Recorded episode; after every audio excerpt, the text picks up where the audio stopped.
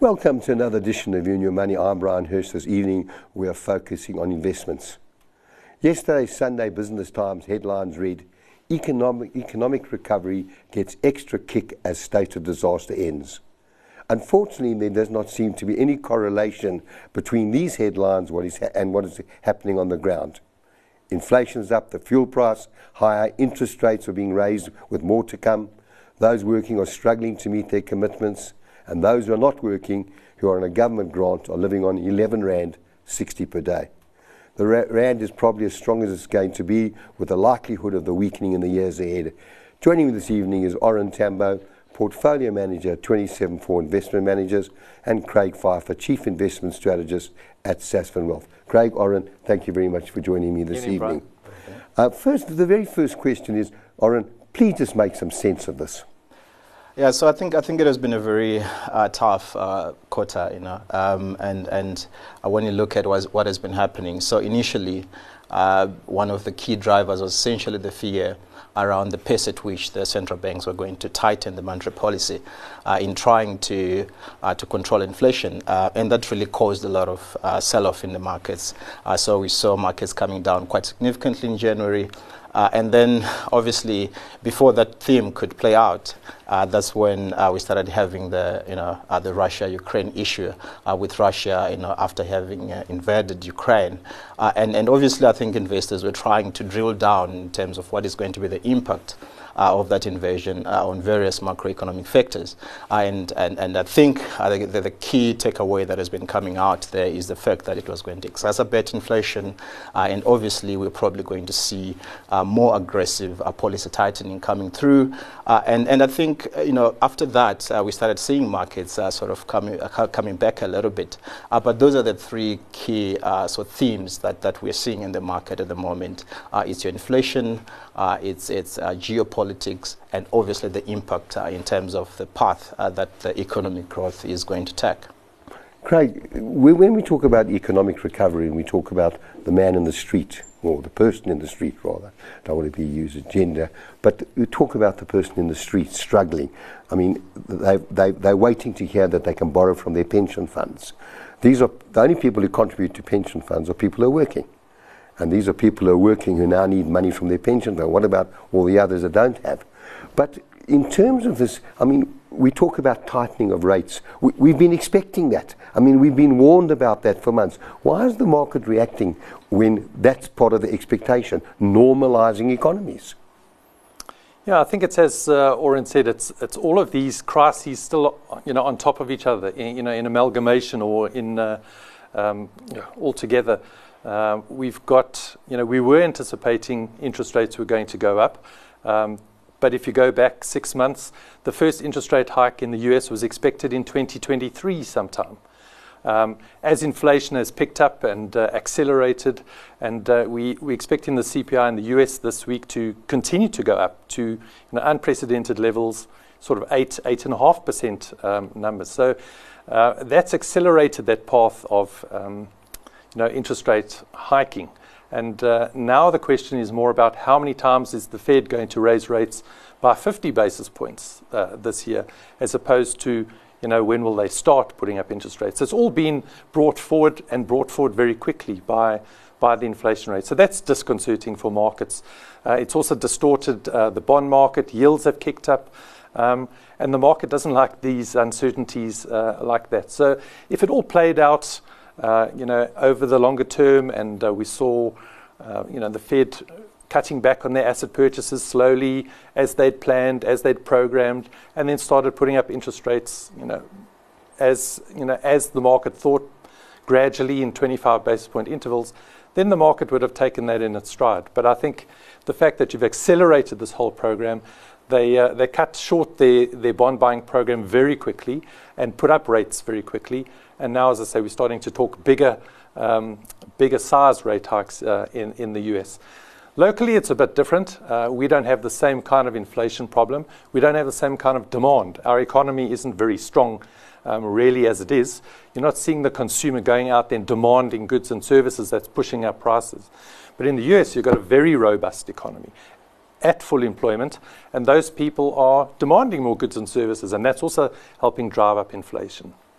And I think that's one of the reasons why they've, in the US, they've accelerated that rate hike um, process. But yeah, it's still and should still be more gradual, um, you know, over the over the year ahead. And even three rate hikes this year, three rate hikes next year locally, we're still not back to the level of, of that six percent the repo rate uh, was at before the pandemic hit. So I think we can still thank our lucky stars that we we we kind of getting out of this a bit more unscathed than uh, you know some of our global colleagues. Oren, at the moment we're exporting a lot more. And in previous years, our balance of payments have been poor. A lot of imports and less exports. All of a sudden, a lot more exporting. The, the, the local industry is, is, is, surviving on local manufacture, and manu- local manufacturing is virtually non-existent. I mean, can we see our, can we see our surplus increasing over the months ahead, or, or is this likely to reverse? I mean, how long can this commodity boom carry on? Yeah, so you're absolutely right. So I think um, we've had quite a lot of um, uh, tailwinds as a country, uh, and that was because of uh, higher commodity prices, uh, and, and, and that really played out particularly within uh, the mining sector. So with, with, with our miners, they're getting very high prices. And I think for a long time, right, so they were getting also a bit of a boost from the RAND because the RAND was, um, was weakening during that period of time.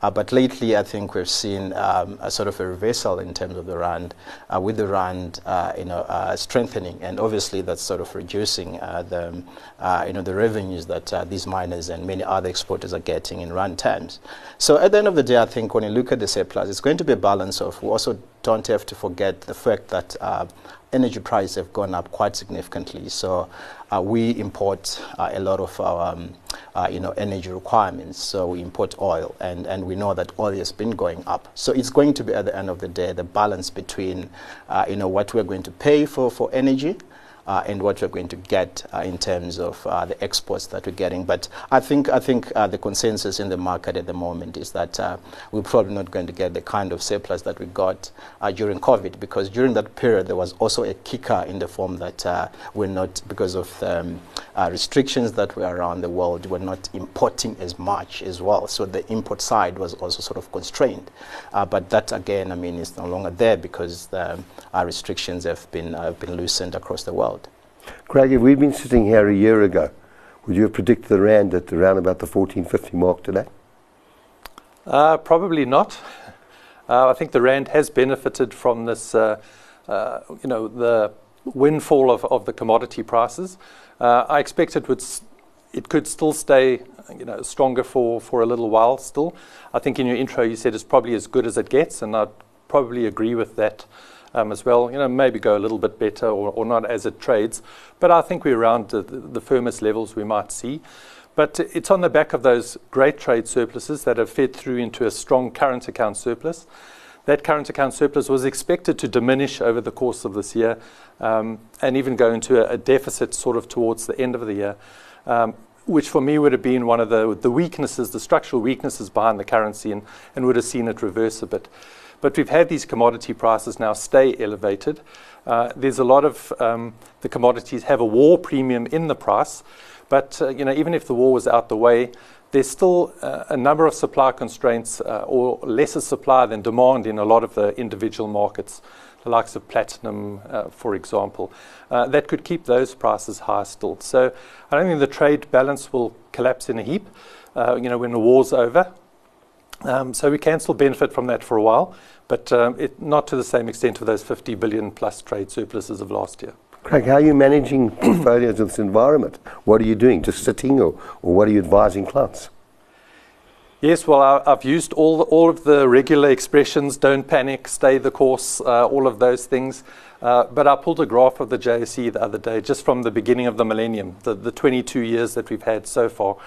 We've lived through more crises than you could even remember uh, or, or care to remember 9 11, Enron, uh, you name it, the global financial crisis, uh, the war. You remember Zuma and his two finance ministers in two days, all of that. Uh, and over that time period, the market has still grown, the index has still grown.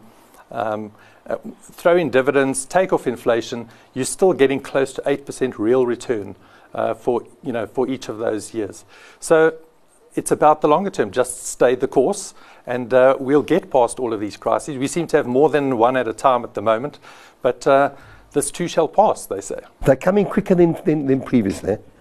They, certainly are. They're coming in, in greater numbers. But uh, I think that doesn't change the, uh, the underlying philosophy or approach. Uh, just bide your time. Don't try and get in, get out. You know, try and try and trade it, and uh, just you know, if you've bought your quality investments at the start, keep watching them tweak them if you have to, but tweak, not in, get out, you know, in and out completely, and just stay the course. Craig, I've got a graph in my office going back to 1920. That's 102 years. And I've said on this program that 50 out of 50 times I've been right. And not many people can claim to be right 50 out of 50 times, which means I've said the markets always rise to new highs. And this graph shows you all the different trends, but always rise to new high. From your point of view, I mean, you, are very much also in fund management, picking yep. funds. Yep. I mean, are you finding very, di- very different uh, uh, uh, decisions being made by fund managers? Yeah, well, I mean, so I think uh, in terms of strategy generally, uh, I think th- I don't think there's any better strategy than uh, you know what has been said by Craig. it's, it's always to stay calm. Uh, but you know the way we look at it is with every uh, macroeconomic event that happens um, in the market. For us, there are a couple of things that you can do uh, you can either take advantage of it because every um, event creates its own opportunities, or you can try to mitigate, or you could try to probably even diversify and see how you can play it. So, for instance, I think uh, if we take an example of inflation, uh, you know that when you have very high inflation, uh, the response from central banks will be to tighten monetary policy, so you're going to have very high interest rates. So, what do you do in terms of your portfolio decisions? What you have to try and do perhaps is to try uh, and reduce your duration. So, uh, pull back a little bit in those assets that are very sensitive to, in, to interest rates. Uh, so in the equity markets, uh, we've seen, I think, in January with some of the um, uh, you know, fund managers trying to pull back a little bit from growth uh, from growth assets. Not all of them, but those sort of high duration growth uh, growth assets, and they've been going to value. Uh, and then within their bond uh, sort of holdings, especially on the global space, uh, they've been pulling back on duration. So if you had uh, very long duration bonds, they've been pulling back a little bit. So and and also again, I mean, in terms of how can you take advantage of these, there are certain assets that um, tend to do well in a high inflation environment. so if you can look, for instance, in terms of property, we know that property tends to have very this ability to pass on costs uh, to, to, to, consumers, quality companies uh, within the equity space as well. So we, we kind of see sort of a gravitation, you know, towards uh, those assets. But again, I mean, at the end of the day, it's, it's all about making sure that your portfolio is diversified so that even if, you know, your conviction is wrong to some extent, you know that your portfolio will be able to sell the cost. Well, when we come back, we, I want to talk about interest rates and I want to talk about inflation and I want to talk about about recession because that's one of the big concerns when interest rates start to rise. But we'll talk about that when I come back. We're going to take a short break. Please stay with us. You can call us on 011 484 0468 or you can still email me on brian at bdtv.co.za. Stay tuned. We'll be back shortly.